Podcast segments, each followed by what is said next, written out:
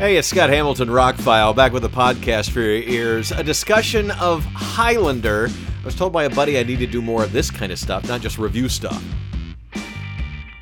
I am a die-hard true Highlander fan. I was in college when the movie came out. I was so into cinema at the time. Man, I was watching foreign films.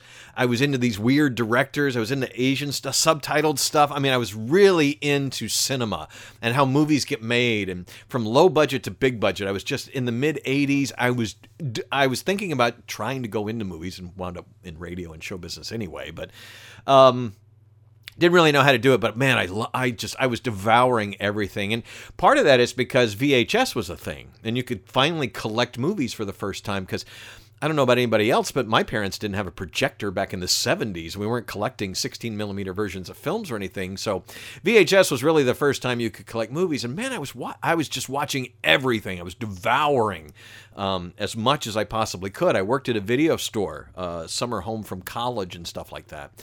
And so I was really, really, really, really into movies and movie making. And this low budget sci fi fantasy film comes out that has the coolest transitions.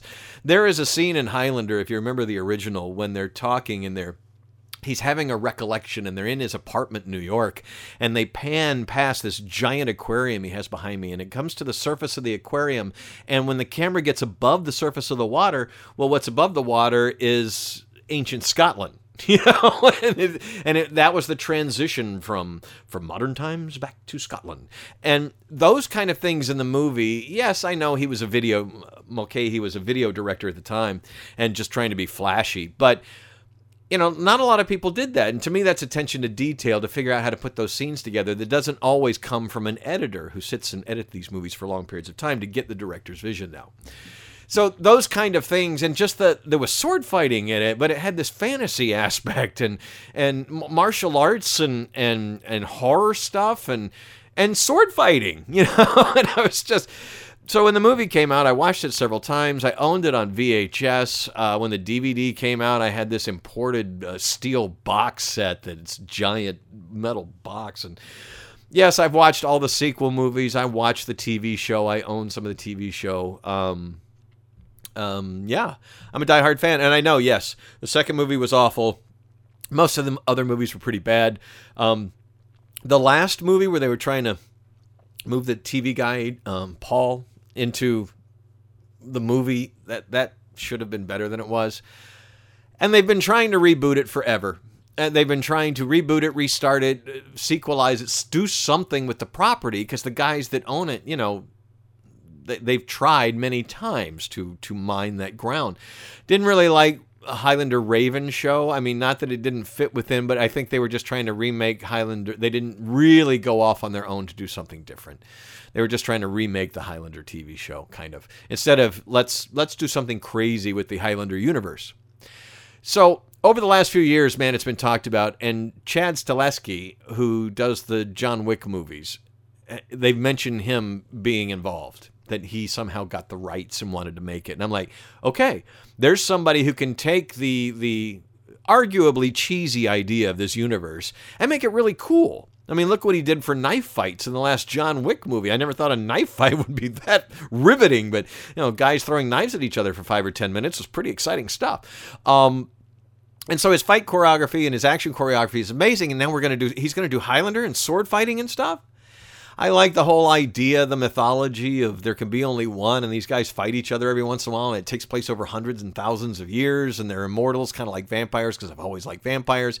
So I've always liked this this idea, but really the original movie is the only one that gets it the best. You know, the TV show got it pretty good. Um, he he plays the role well, and the actors did well with what they had for a, a TV show and it was very popular for a long period of time actually.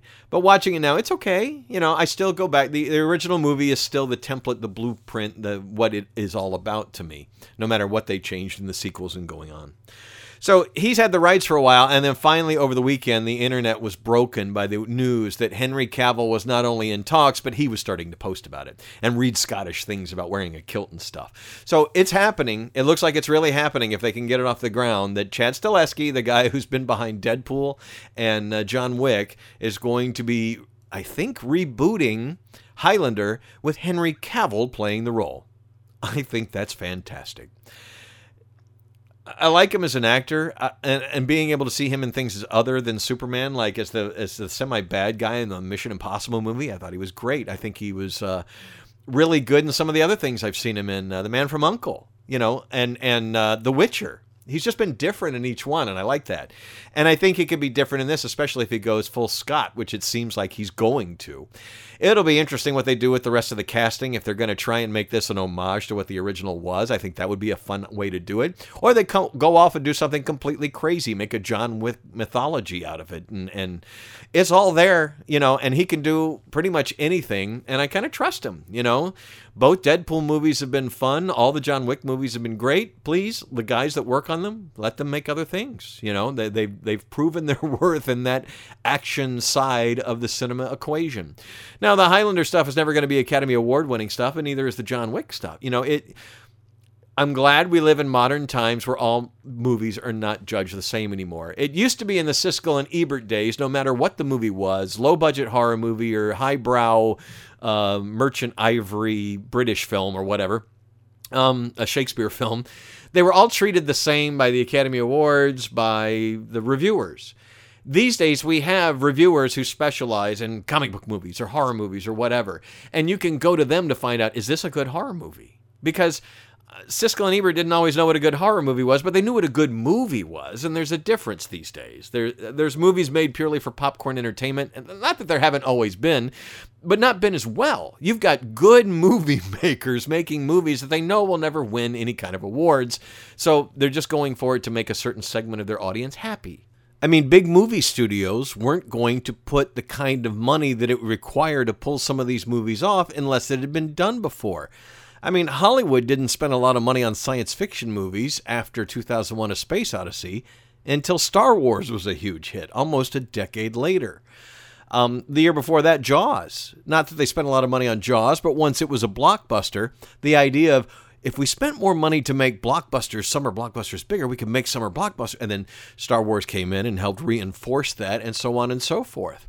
And the same thing with superhero movies. Hollywood. I remember the conversation when the first terrible superhero movies came out, and critics like Siskel and Ebert were like, will there be enough comic book geeks to support this getting made into a movie? You know, and now Hollywood doesn't speak that way because there are enough Star Wars fans to support whatever they release. There's enough Marvel fans to support whatever they release, and so on and so forth.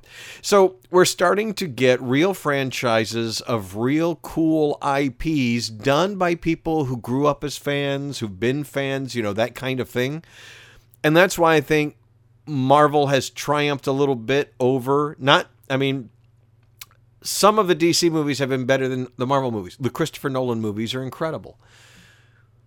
But Marvel figured out the formula, you know, uh, of making a, a, superhero movie that the, masses really like. And Star Wars kind of figured out their deal, uh, one after the other. Harry Potter, you name it, figures out the segment of their audience they're going for, but in a broadest way, so they can bring more people to the party.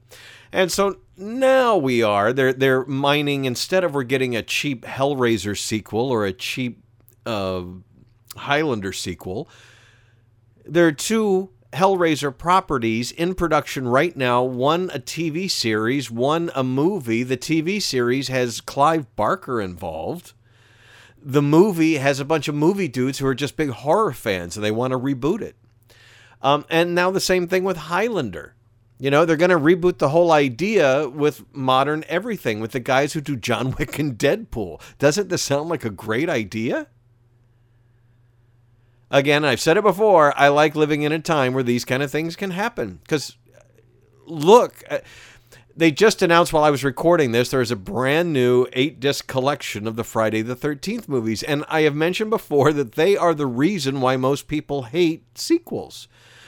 The Friday the 13th movies, the Halloween movies, Hollywood just started churning those things out after the first ones were hits not like they churn them out today. Of course, these days they stick to yearly schedules and things like that, but more care and more more care is taken, more money is spent. than ever on some of those cheap sequels.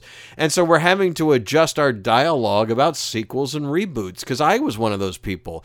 Man, that's going to suck. But I just rewatched The Crazies from 2010. It's a remake of a George A. Romero movie that's better than the George A. Romero movie. It's great. It holds up very well, and you're going to love my podcast on it. So let them play with Highlander. Everybody else has tried and made terrible movies, and I still like the original movie. So this could be awesome. I mean, let's look at the bright side. Someone tells me a lot that I make lemonade just about uh, out of everything. Well, you know, you've got a really good action director, a big budget, and now they've signed Henry Cavill to play the role. Hmm. Who's going to play Ramirez? This should be interesting. I'm looking forward to it and the Kurgan. What do you think about them rebooting Highlander with Henry Cavill and putting a A-list team and A-list budget behind it? I think this is going to be great. I'm Scott Hamilton. My website is therockfile.com. Thank you for sharing, liking, subscribing, and listening. If you're a geek like me, you're going to love some of these other podcasts coming. Have a great day.